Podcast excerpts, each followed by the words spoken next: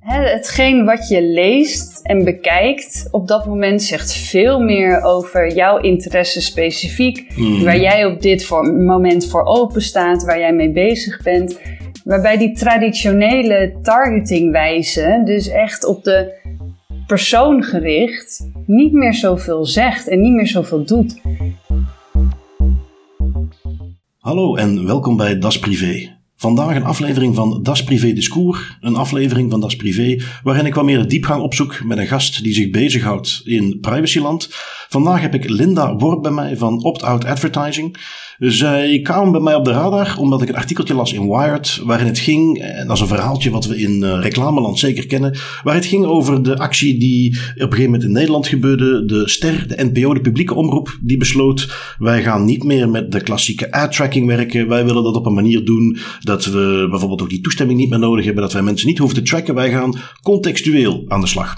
Nou, dat is het oorsprongsverhaal. Uiteindelijk is daar een organisatie uitgekomen, Opt-out Advertising, die datzelfde principe nu op bredere schaal toepast. En ja, als je de podcast hebt geluisterd, dan weet je dat dat iets is waar wij het vaker over hebben, die, die tracking die plaatsvindt. En ik heb dus Linda Worp uitgenodigd om ons eens wat kennis te laten maken met hoe dat gelopen is en wat zij nu doen. Linda, welkom. Dankjewel Bart, bedankt voor de uitnodiging ook.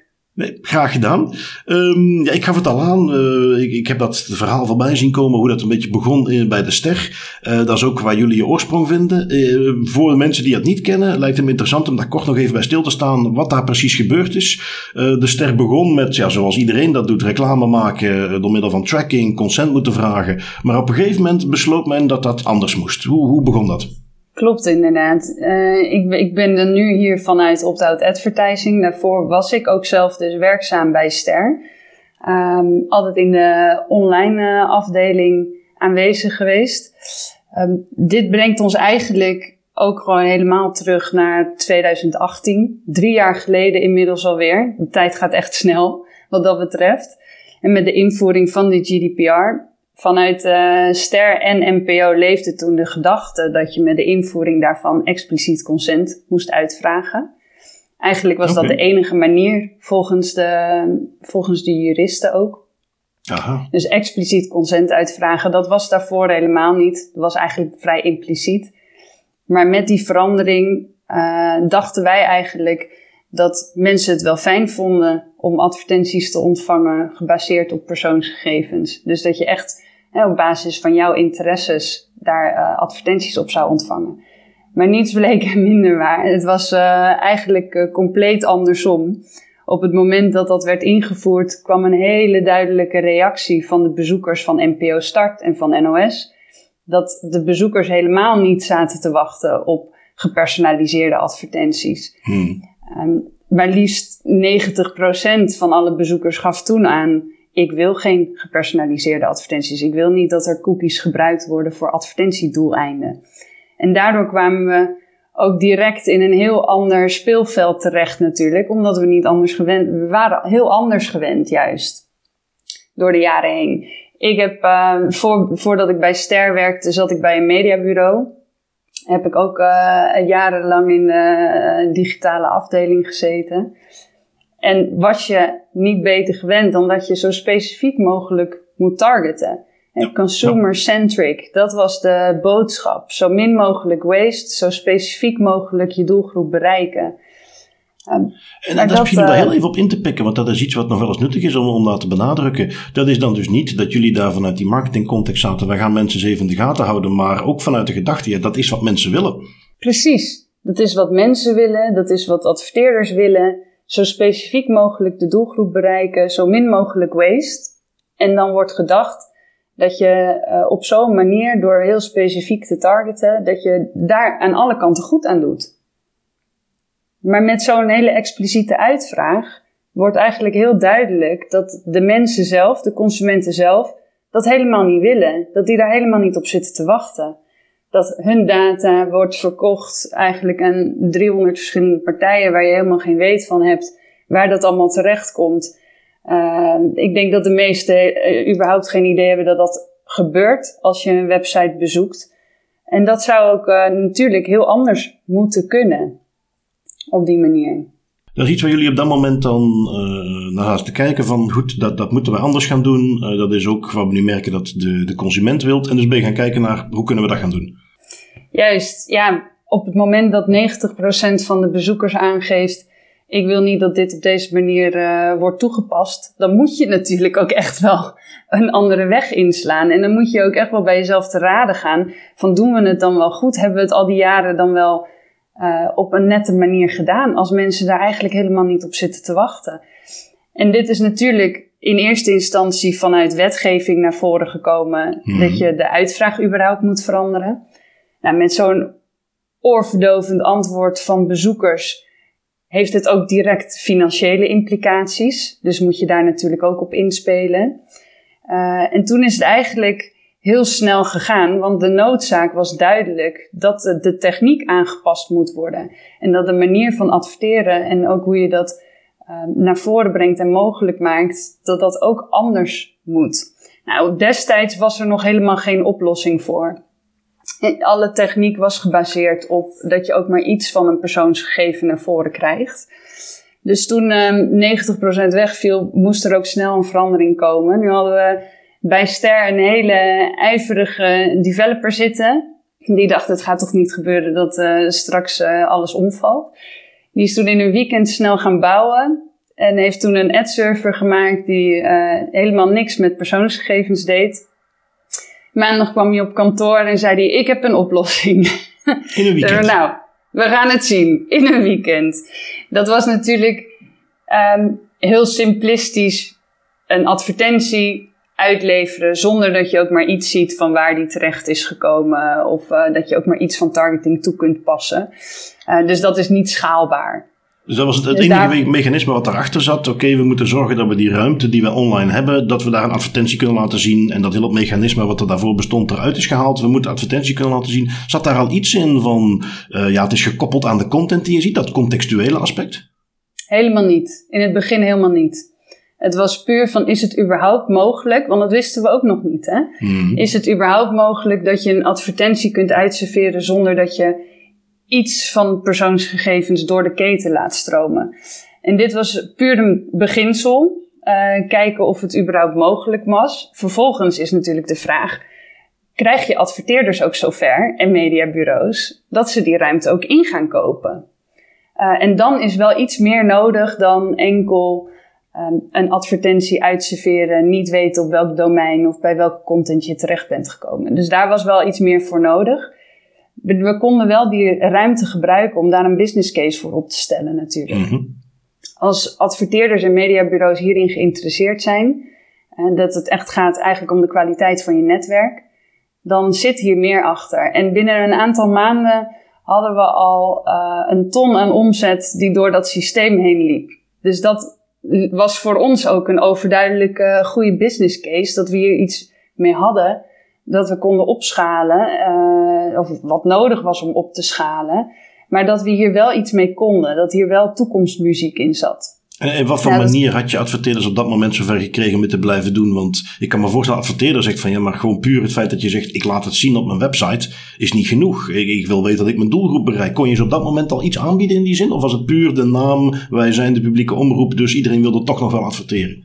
In eerste instantie is het puur, puur de naam. En dan hadden we ook de... het geluk dat video-inventory, want we begonnen met video, dat dat heel schaars is. Uh, dus dat daar sowieso vraag naar was. En we hebben het in eerste instantie destijds ingestoken met een, uh, een prijsverschil. Hmm. Dus als je op die inventory inkocht, omdat wij ook nog moesten achterhalen van wat voor kwaliteit is het? Wat, uh, wat kunnen we adverteerders nog bieden? Want je kunt niet meer frequency cappen, je kunt niet retargeten. Je kunt niet op uh, locatie specifiek uh, inzetten. Dus wat kun je dan bieden? Misschien om daar even kort in te breken. Als we het hebben over inventory, dan bedoel je ja, de dingen, de, de content waarnaast we adverteren, als ik het goed heb. Klopt. Um, de de uh, retargeting betekent, ja, je krijgt al van andere bronnen informatie. Je weet, iemand heeft al, je krijgt extra informatie over iemand en kunt hem al iets laten zien wat hij elders al eens heeft gezien. Hè? Het klassieke idee van, ik heb ergens op een schoenenwebsite die schoenen bekeken en nu blijven die mij over het internet achtervolgen. Uh, en dat zijn dus allemaal functies die je op dat moment niet meer aan kunt bieden. Klopt, inderdaad. Dat valt allemaal weg. Dus voor ons was het ook de vraag van wat gaan we, wat kunnen we nog aanbieden en hoe kunnen we de wens van adverteerders, want die willen toch echt weten waar ze staan uh, en uh, bepaalde doelgroepen bereiken. Hoe kunnen we dat aan elkaar verbinden? En daarvan is eigenlijk de, de, de nood om te kraken. Hoe kun je ervoor zorgen dat je nog steeds een relevante doelgroep kunt bereiken? Want mm. uiteindelijk, in the end, cookies worden toch gebruikt om de meest relevante doelgroep te achterhalen. En daarop te targeten. Maar als je dat niet meer hebt, betekent het niet direct dat je helemaal niet meer relevant kunt inzetten. Dat je niet relevant kunt targeten. Uh, en daarvoor is de content juist heel specifiek een belangrijk onderdeel van. En dat hadden we ook uh, zeker nodig om die relevantie uh, neer te zetten. Dat je kunt kijken naar de inhoud van uh, artikelen en van uh, videocontent. En dat je op basis daarvan kijkt welke adverteerder is daarbij geschikt. En nu is bij STER sowieso heel veel veranderd. Hè? Daar, uh, da- daar, de omzet ging supergoed. Uh, we, we konden ieder jaar ongeveer verdubbelen. Dus dat liet ook zien dat, uh, dat het heel goed werkt. Ja. Uh, dat komt doordat we nou, begonnen zijn met een prijsdaling, prijsverschil. Mm-hmm. Maar uh, al heel snel hebben we die op gelijke hoogte kunnen stellen, met en zonder consent. Het was gewoon éénzelfde prijs. Mm-hmm. En doordat we met heel veel adverteerders konden samenwerken om cases op te bouwen voor resultaatgericht, konden we ook laten zien dat er helemaal geen verschil in zat. Met wat doet een bezoeker op jouw website na de klik, Als, um, als ze via de consentroute zijn binnengekomen versus als ze via de niet-consentroute zijn binnengekomen. En dat maakt het verhaal heel sterk. Ondertussen kregen we ook heel veel vragen van andere publishers of we hetzelfde voor hun konden doen. Want uiteindelijk heeft iedereen in Europa met dezelfde wetgeving te maken. Uh, maar dat kon niet. Vanuit STER kan dat niet. STER die werkt voor de Nederlandse publieke omroep mm, ja. en niet voor anderen. Nu was het niet zo dat die technologie van STER was. Dus okay. de, de developer heeft uh, zijn begin gemaakt. Vervolgens is gepartnerd met een technologiepartij die alles weet van uh, hoe je met uh, data en techniek om zou moeten gaan. Mm-hmm. En ook heel goed weet hoe je dat niet moet doen. Dus zij hebben vervolgens de hele ad-server gebouwd. De mogelijkheden om alles uit te leveren. En die is verder doorontwikkeld met alle nou, geavanceerde techniek. Dat je wel weet waar je bent uitgeleverd, bij welke content je staat. Um, zonder dat is, daar is iets het dan van meer uh, een stukje rapportering naar de adverteerder toe? Dat je die dus meer informatie kunt geven en dat die dan op hun beurt daar ja, wat meer vertrouwen krijgen. Oké, okay, dit is wat we willen kunnen adverteren. Die, dat aspect van de ad-server? Ja, exact. Dus dat je wel kunt zeggen, Um, Ik, um, mijn advertentie is zichtbaar geweest op N O S punt N L of bij uh, sportartikelen of en ook bij uh, wel, wat voor soort programma's je zichtbaar bent geweest. Mm-hmm. Of welke devices. Dat kan wel nog, dat zie je nog wel. Ja, ja. Dus op een gegeven moment heeft men dat vanuit uh, STER uh, ontwikkeld. Dat, dat, dat werkte goed. Ik bedoel, dat, dat toch even benadrukken. Ik hoorde net van jou dat dat eigenlijk gewoon een wild succes was, als ik het simpel mag samenvatten. Um, Zeker. Dan, hoe ontstaat dat idee van oké, okay, we moeten dit, ja, we moeten dit elders gaan doen? Is dat niet dat je zegt oké, okay, wij, het team wat dit nu gedaan heeft, wij willen daar, daar echt onze core business van maken. Wij gaan iets opstarten. Hoe, hoe is dat een beetje gelopen tot dat de STER dat doet en dat jullie naar Opt-out Advertising zijn gegaan? Dat is eigenlijk vooral een um, politiek besluit geweest. De STER ging supergoed. Online advertenties gingen supergoed. Um, Maar vanuit de overheid is besloten dat ze van STER meer een B B C, of eigenlijk van N P O meer een B B C-model zouden willen maken. Dus zo, zo min mogelijk reclame willen toepassen. Oké. Okay. En daarmee zijn ze begonnen met um, het verkleinen van de online mogelijkheden. Waarbij ze hebben ge- aangegeven dat commerciële adverteerders niet meer via STER bij de publieke omroepen aanwezig mochten zijn. En dat is een dusdanige inperking dat je alleen nog maar met algemeen nut partijen te maken hebt. Volgens mij Juist. komt die term ook vanuit België, algemeen nut. Daar dat bestaat dat. Maar bij ons op de publieke omroep heb je überhaupt, ja, tenzij je Champions League kijkt, waar dat wettelijk of uh, qua overeenkomsten moet. Maar voor de rest heb je inderdaad alleen maar boodschappen van algemeen nut. Ja, Nou, die kant zijn ze in Nederland dus ook opgegaan. Okay. Dus het is alleen nog maar uh, goede doelen, politieke partijen zelf. Dus echt die algemeen nutpartijen die wel alleen nog zichtbaar mogen zijn. Maar daarmee valt natuurlijk een heel groot gedeelte van de omzet en de mogelijkheden ja, ja. online valt weg. Op tv en radio is het gebleven, maar ze zijn begonnen met online. Okay. En dat was precies het team waar ik in zat. Ja, dus toen ja, zagen ja. we de bui al hangen.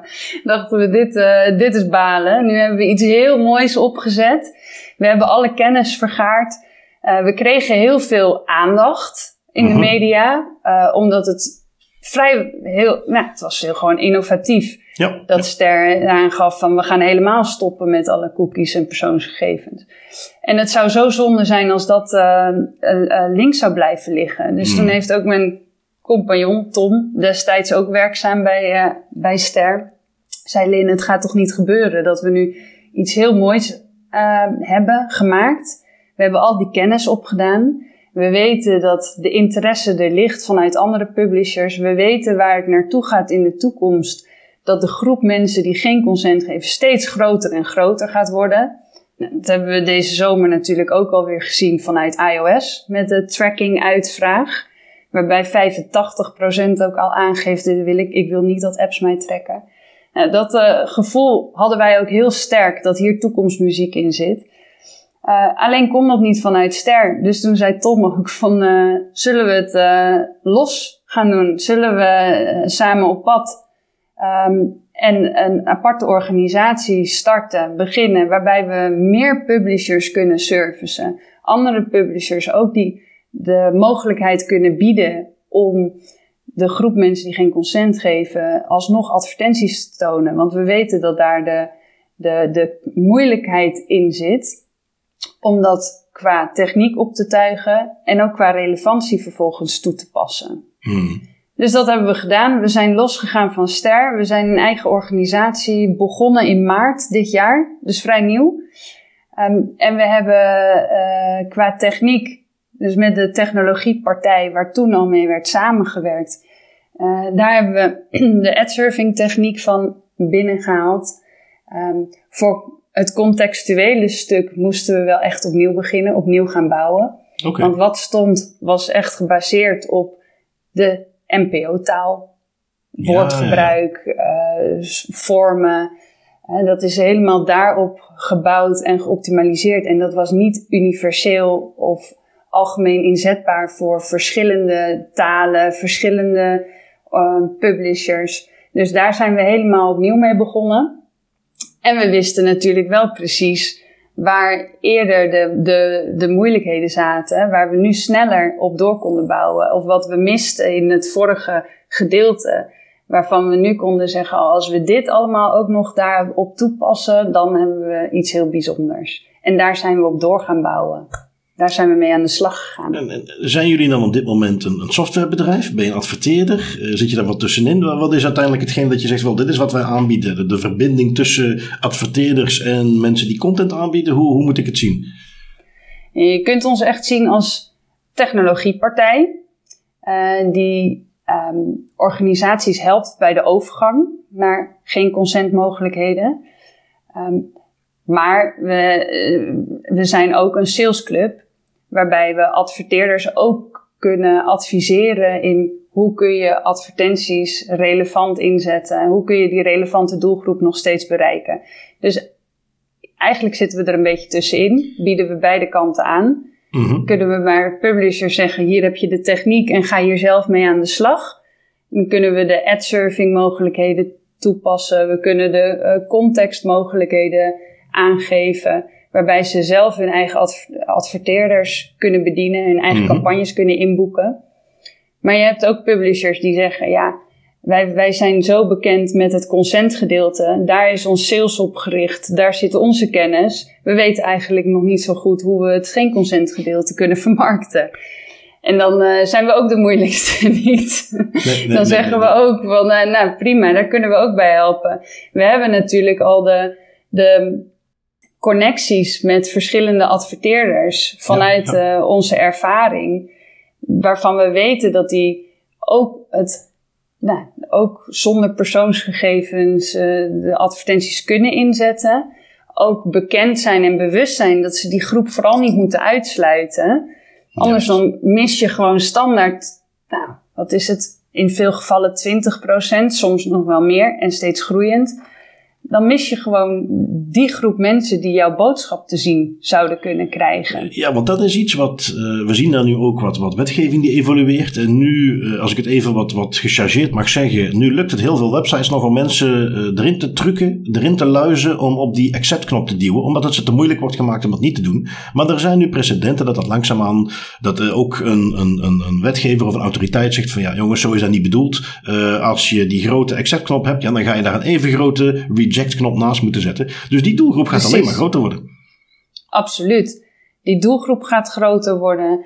Mensen, um, mensen worden zich ook wel echt steeds bewuster van de privacy, online privacy mogelijkheden. Dat zie je in, uh, in Nederland ook heel sterk naar voren komen. Volgens mij, uh, als je kijkt naar um, uh, onderzoeken, dan was het in tweeduizend zestien, gaf tweeënzestig procent van de mensen aan, uh, nou, ik wil niet dat, dat mijn gegevens online worden gebruikt voor advertentiedoeleinden. In twintig twintig was het al gegroeid naar vierenzeventig procent. Mm-hmm. Nou, en dit jaar zie je het door het dak gaan. Als je die optie krijgt, dan hebben mensen een hele duidelijke mening. En die mening ja. is, uh, nou, die is niet mals. Is het iets, en, en, en, en uh, tussen haakjes, dat dat niet zo is, dan vind ik dat hier net een goed iets. Is het iets dat je zegt van ja, ik heb zelf ook een bepaalde overtuiging naar privacy, daarom ben ik hiermee begonnen? Of is het meer van ja, er was een commerciële behoefte om dit functioneel mogelijk te maken en daarom zijn we erin gegaan? Wat is jouw affiniteit zelf met privacy? Ik heb zelf, uh, ik heb zelf ook zeker een hele sterke mening. Ik vind überhaupt de... Uh, consent uitvragen die je continu naar voren krijgt, omdat je hem ook steeds opnieuw moet uitvragen als uitgever zijnde, vind ik heel vervelend. Um, dat je niet weet naar welke partijen je data allemaal wordt verkocht, dat, dat vind ik van, nou, vind ik eigenlijk absurd. Um, en ik zeg niet dat, je, dat, dat partijen echt helemaal links of helemaal rechts moeten gaan staan van dat spectrum. Maar wees wel open en eerlijk en transparant en laat de keuze bij de mensen zelf. Dus niet via omwegen, legitimate uh, mogelijkheden dat je het verstopt als het ware als mogelijkheid om niet akkoord te gaan. Ja, dat, kan, dat, dat vind ik heel irritant. Ja, het klassieke kijk... I A B-framework, waarin ze er eigenlijk ja. een hele lijst met legitimate interest hebben waar het dan nog wordt gebruikt. Dat die binnenkort, kennelijk, de Belgische autoriteit gaat daar een uitspraak over doen dat dat dus ook niet rechtmatig is. Dus dan moet dat ook meteen stoppen. Dus dat wordt nog een interessante. Um, ja. Maar dat, want dat is iets wat ik heel, ook heel goed vond toen ik dat hoorde. Um, dit is dus niet alleen maar iets uh, om bijvoorbeeld met opt-out advertising, om die contextuele advertising te gaan doen. Dat is niet iets wat je moet doen omdat je als organisatie uh, privacy nerd bent of wat heel belangrijk vindt. Het is ook iets waar jullie nu hebben kunnen aantonen. Er zit, het is commercieel zeer rendabel om het te gaan doen. Dat is eigenlijk ook wat jullie merken nu, hè? Zeker, zeker. Het is, uh, het, natuurlijk heeft het ook met een gedeelte imago te maken. Hè, als je kunt zeggen, mm-hmm. ik, denk, ik denk dat iedere organisatie wil uh, dat uh, de privacy van de bezoekers is gewaarborgd. En dat je daar um, heel betrouwbaar in kunt zijn, dat daar ook niks mee gebeurt. Maar onze cases laten vooral zien dat het ook zowel voor publishers uh, een, een hele goede stap kan zijn om er juist wel mee aan de slag te gaan, als ook voor adverteerders dat het heel goed is voor hun resultaat. Mm. Voor publishers zie je nu heel vaak, als je bijvoorbeeld naar nu punt n l gaat, en dat is dan de Nederlandse... Ja, ja, ja. Uh, als je dan uh, niet akkoord gaat, dan zie je helemaal geen banners. Dan zie je geen advertenties. Ja, dat is oh, gewoon is zonde. Ja, het blijft gewoon helemaal leeg. En dat is niet nodig. En, maar dat wordt wel gedaan, omdat dus die techniek nog niet op orde is bij veel partijen. En ze daardoor zo vasthouden aan dat consent. En ik zie wel dat dat gaat veranderen. Je hebt nog een aantal clubs die... echt dwingend zijn. Die zeggen je moet akkoord geven met, uh, de, pri- met, de, met de advertentiecookies. Of je moet betalen. En anders kom je de website niet op. Uh, nou, dat kan al helemaal. En dan, moet je, dan vraag je dus linksom of rechtsom. Moeten de bezoekers betalen voor de content. Anders dan uh, kom je daar niet bij. Um, en dat vind ik heel schadelijk eigenlijk. Omdat je daarmee de drempel verhoogt. Qua dat mensen ook het nieuws kunnen vergaren. Uh, je, je geeft ze daarmee helemaal geen mogelijkheid meer om het nieuws te lezen uh, zonder dat je ook maar iets te afstaat van je persoonsgegevens. Nou, gelukkig nee. gaat dat wel veel meer veranderen. Het is iets waar, en dat is ook opnieuw de reden waarom dat soort dingen vanzelf uh, gaan stoppen. Uh, je beweegt op die manier toe naar mensen die kunnen betalen voor hun privacy en degene die dat niet kunnen. Dat is ook zo'n typisch zo'n I A B-vraag. Hè? Die, die, die, die, de agency wat daarachter zit, die lobbyclub van dat legitimate interest, zij hebben ook onderzoeken gepubliceerd. En dan zeggen ze, ja kijk, vijfenzeventig procent van de mensen die wil graag advertenties op basis van getrackt te worden, want dit was de vraag die we ze stelden. En dan ga je in het onderzoek kijken, ja. en wat stelden ze dan? Wil jij of overal voor gaan betalen, of wil jij getrackt worden en relevante advertenties krijgen? Ja, en als je het op ja. die manier poneert, zegt natuurlijk inderdaad vijfenzeventig procent, nou doe dan maar die tracking. Precies, precies. Ja, en dat is natuurlijk eigenlijk helemaal geen keuze die je dan uh, nee, nee, precies. Bij, bij, bij een bezoeker neerlegt. En ik denk dat dat alleen maar uh, uh, duidelijker naar voren gaat komen op het moment dat die uitvraag anders gaat zijn. Ik denk dat daar ook wel een groot gedeelte nog bij de autoriteit ligt, wanneer de boetes worden uitgedeeld. Oh, we zien nou. het natuurlijk bij Amazon uh, en vanuit Brussel dat daar nu een uh, boete neergelegd is van zevenhonderd miljoen. Meer zevenhonderdvijftig dan zevenhonderd miljoen, miljoen, de Luxemburgse autoriteit, die wil het even aanmaken. Nee, dat is heel goed. Maar ik, zat, uh, ik, ik denk dat dat ook wel afschrikt en ook publishers in beweging zet om hier anders mee om te gaan. Want niemand wil zo'n boete ontvangen. En dan gaat het een stukje ook om die financiën, maar ook om je imago en ook om uh, wat je, wat je te bieden hebt. Maar juist ook wel om het financiële aspect. Maar de reden dat ik ook hier uh, vol in geloof, is dat ik ook wel zie dat de manier van targeten, de manier van doelgroepen bereiken en doelgroepen uh, zien als het ware, dat dat ook echt wel anders wordt. En dat voorheen uh, adverteerders, marketeers, die houden vast aan demografische kenmerken. Die willen mm. vrouwen twintig negenenveertig A B één bereiken. Uh, en daar wordt volop ingestoken. Maar wat zegt een leeftijd uh, of geslacht nu nog over iemands interesses? En daarin vind ik eigenlijk het mooiste voorbeeld, vind ik mijn eigen moeder. Oké. Okay. Mijn moeder die is een uh, een-eigen tweeling. Dus die uh, is in alles qua kenmerken hetzelfde. Zowel natuurlijk leeftijd, geslacht, maar ook ja, qua ja, ja, ja, okay, uh, tuurlijk, hè, ja. hoe ze is. Ze zijn allebei uh, met pensioen.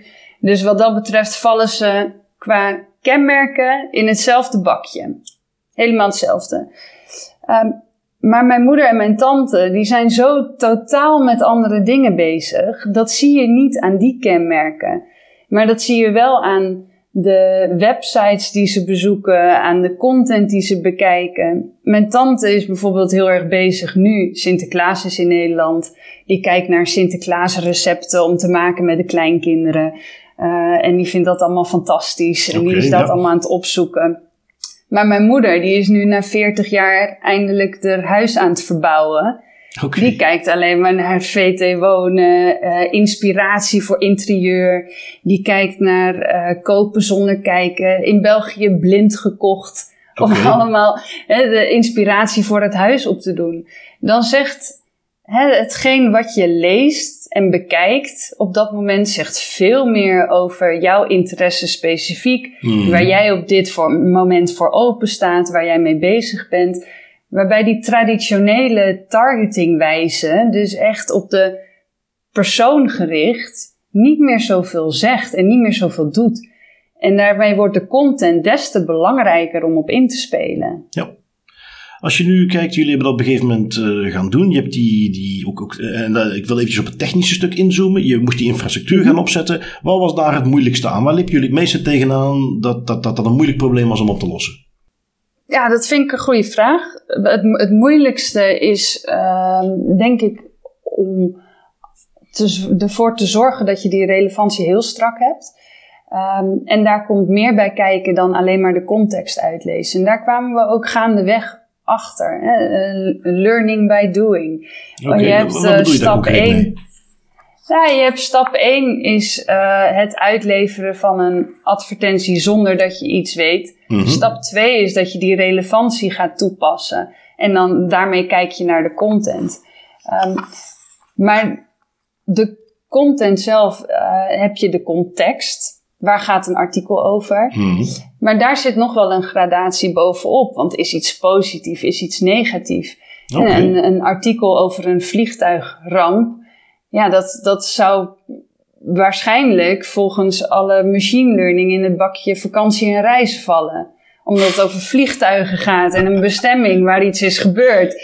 Niet heel toepasselijk nee, voor nee, een adverteerder. Nee, nee, nee. Dus dan moet je daar ook een slag op maken. En dat hebben we ook gedaan. Dus we kijken nu niet meer alleen naar eh, de contextcategorie. Uh-huh. Maar we kijken ook naar is iets positief of negatief sentiment. Word je hier blij van? Word je hier boos van? Of wekt het je interesse op als je dit leest? Ja, zonder dat je bedrijfsgeheimen gaat blootgeven. Maar hoe, hoe doe je dat? Hoe kun je dat weten?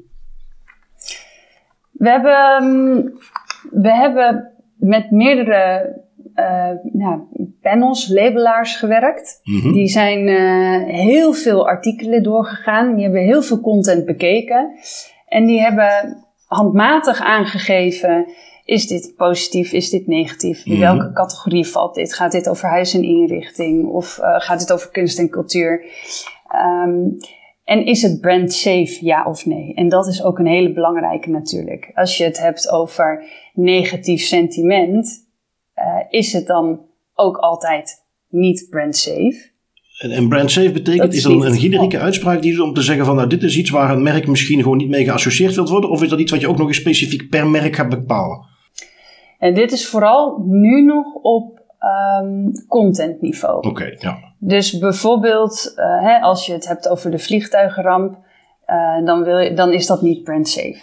Maar je kunt dat wel aan elkaar knopen. Dus valt iets in de categorie reizen, is het niet brand safe? Dan kun je zeggen, ja, dat is voor K L M niet brand safe. Maar, maar misschien dat, ja, misschien dat een, uh, een koffiemerk daar wel bij past. Geen idee. Okay. Ik noem nu maar wat. Ja, ja, ja. Maar nee, ik snap dat, het. Dat is wel goed om naar te kijken. Dus we hebben die... Uh, de verschillende mensen hebben dat dus uh, gelabeld. Ja. Daarvoor, daarbovenop hebben we die data gebruikt uh, vanuit die labelaars. Uh, om daar uh, een, een, een voorspelling op los te laten. Daarvoor gebruiken we tien verschillende modellen. Okay.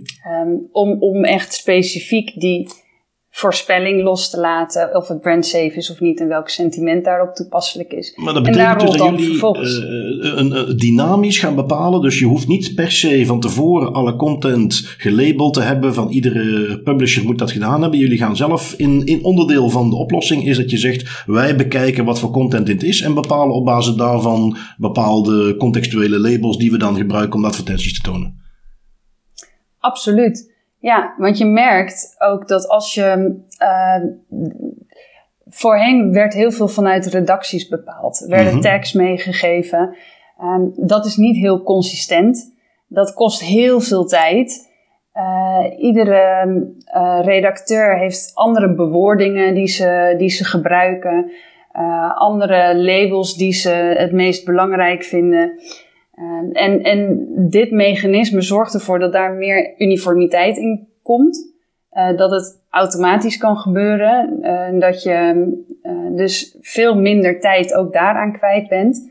En wat je gewoon direct kunt koppelen aan de adverteerders. En we hebben bijvoorbeeld, uh, als je een, art- ja, een, een artikel hebt. Uh, dat ging in Nederland was dat over de moord op een rugbyspeelster. Mm-hmm. En een redacteur die kan dan zeggen, ja, dit uh, is van de rugbyclub. Dit is de omgeving waar dat is gebeurd. Maar dat zegt nog niks over echt het exacte onderwerp. En dat mm-hmm. zegt ook nog niks over of het brand safe is. Daar wil je niet een uitvaartzorgadverteerder bij hebben staan. En dat zie dat komt vaak niet overeen met de tags die worden meegegeven. En juist met dit, met dit mechanisme, uh, met deze modellen, kun je daar zowel op insluiten als op uitsluiten. Want ik zei al, negatief sentiment alleen zegt ook niet alles of iets brand safe is. Nee, nee, en daar nee. kwamen we ook gaandeweg achter. En we zagen een artikel ook over um, Meghan Markle die niet was uitgenodigd voor de verjaardag van Obama. Ja, dat was negatief geschreven content, negatief ja. sentiment, maar natuurlijk hartstikke brand safe. Daar kun je prima ja, ja. bij staan als merk. Ja, ja. Dus ja, op die ja. wijze proberen we te ontwikkelen en toe te passen. En um, Als je nu kijkt, wat, wat zijn dat soort organisaties die zeggen, wel, dit vinden wij interessant? Zijn dat, is dat alleen maar iets wat de grote mediabedrijven doen? Uh, is dat iets waar ik nu, uh, Das Privé heeft een website, stel ik wil het gaan doen, kan dat? Of, of moet het ergens ertussenin zitten? Voor, wie kan dit nu gaan doen, die contextuele advertising in plaats van al die tracking? Het is voor iedereen interessant. Ik denk dat je zowel groot als kleine organisaties kunnen hiermee aan de slag. We zijn nu in Nederland, uh, hebben we uh, samenwerking met de regionale publieke omroepen. En die zijn heel groot. Mm-hmm. Maar we hebben ook uh, implementaties en samenwerkingen met lokale nieuwspartijen. Dus ook juist de kleine organisaties, de kleine uitgevers kunnen hier profijt bij hebben. Want naast dat het een winst is, dat het het oplevert, dat je een groep kunt bedienen die je anders, uh, waar je niks aan verdient, Uh, heeft het ook nog met kostenreductie te maken. En je kunt zoveel partijen ertussen uitsnijden die je helemaal niet nodig hebt, uh, mm. die niet transparant, waar, waar je überhaupt niet wist waar je omzet of je budget naartoe ging. En nu komt dat veel meer door directe links bij elkaar. Dus naast dat het uh, een, een omzetstijging is, is het ook een kostenreductie. Dus ik denk juist ook voor kleinere okay. partijen heel interessant uh, dus om op in te spelen. Stel je voor, uh, ik, ben, uh, ja, ik ben Data Protection Officer bij een aantal organisaties. Hè, F G, Functionaris Gegevensbescherming. Mm-hmm. Ik zit weer eens in de clinch bij marketing, zoals het wel eens gebeurt. En ik zeg, ja, maar nu, ja. ik ken een alternatief. Uh, Opt-out Advertising. Wij kunnen gewoon advertenties blijven maken, maar op een goede manier waar ik als D P O wel blij van word. En uh, ik uh, contacteer Opt-out Advertising. Hoe, hoe, hoe start dat? Is dat iets dat je zegt, oké, okay, binnen een maand ben je vertrokken? Uh, is het een lang traject? Is dat iets, ja, hoe, hoe gaat dat in zijn werk? Nou, dat kan heel, heel snel gaan. Eigenlijk is het enige dat moet gebeuren, is ons script op de pagina plaatsen. Uh, daarmee wordt een request gestuurd op het moment dat mensen geen consent hebben mm-hmm. gegeven. En in, in het dashboard zet je de campagnes in en je kunt gaan. Dus het gaat heel snel. Daarnaast hebben we ook voor um, um, de, de connecties met bureaus die al inkopen op geen consentgroepen. Die zijn ook gekoppeld, dus die kun je ook direct aanspreken. Die hun advertenties bij jullie terecht kunnen dus laten komen. Als ik het dat heel concreet zou maken. Das Privé, de website, wij zeggen wij gaan wat ruimte voor advertenties voorzien. En ik contacteer op dat advertising. Dan is dus de oplossing, uh, hoe dat wordt geïmplementeerd op de, op de website. En via dashboard uh, is, kan ik mijn ruimte aanbieden. En dan is een stukje daarvan dat ook op dat moment wordt gezocht. Nou oké, okay, wie wil daarvoor inkopen? Ja. Precies, okay. Dus je, je, je zet het script in en je kunt aan de gang.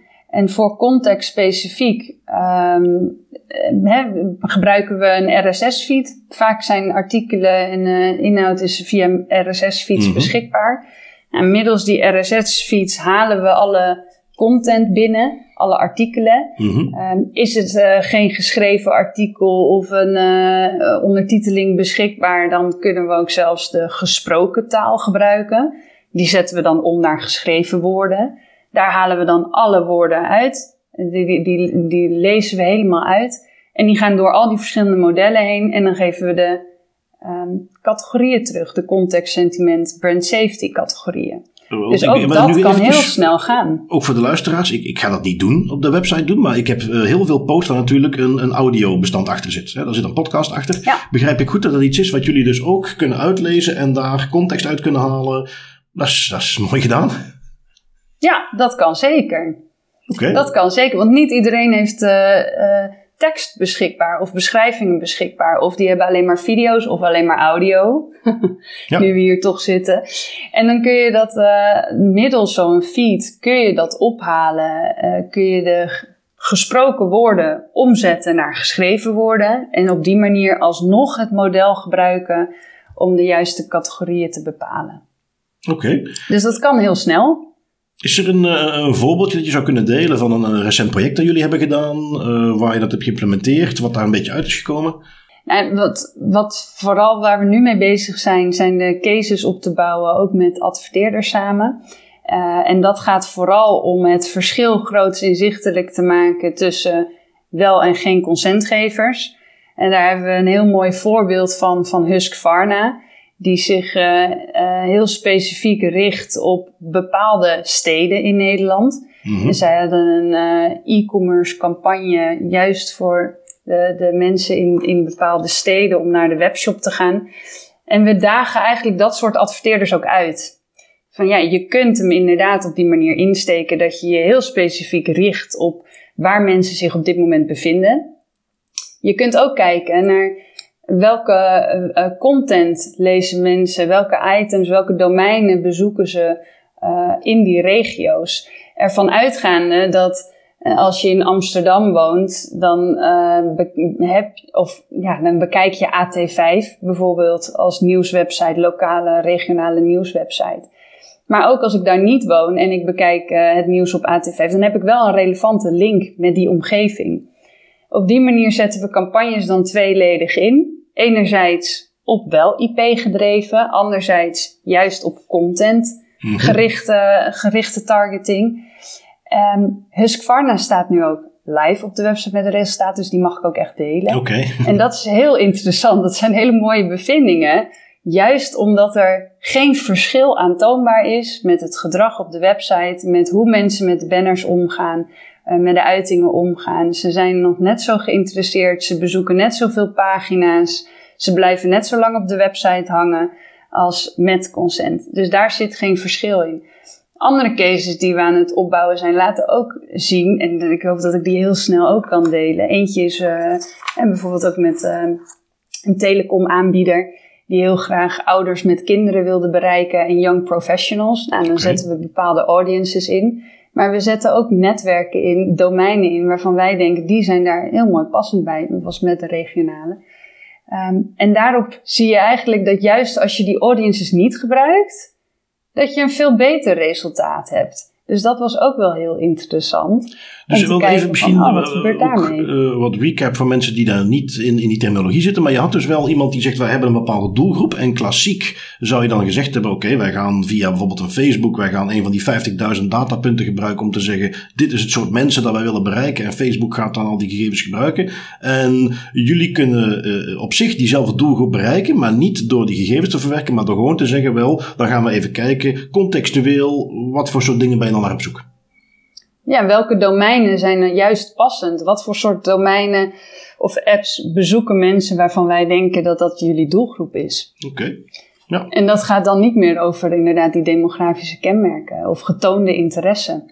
En de retargeting stuk, we zien gewoon dat dat, uh, dat dat helemaal niet nodig is om dezelfde en soms zelfs betere resultaten te krijgen. Je ziet, als je, helemaal als je kijkt naar quality visits, en dat vind ik nog wel een hele mooie om naar voren te brengen. Dat is uh, een, ook een, uh, um, een case die ik hoop snel te delen.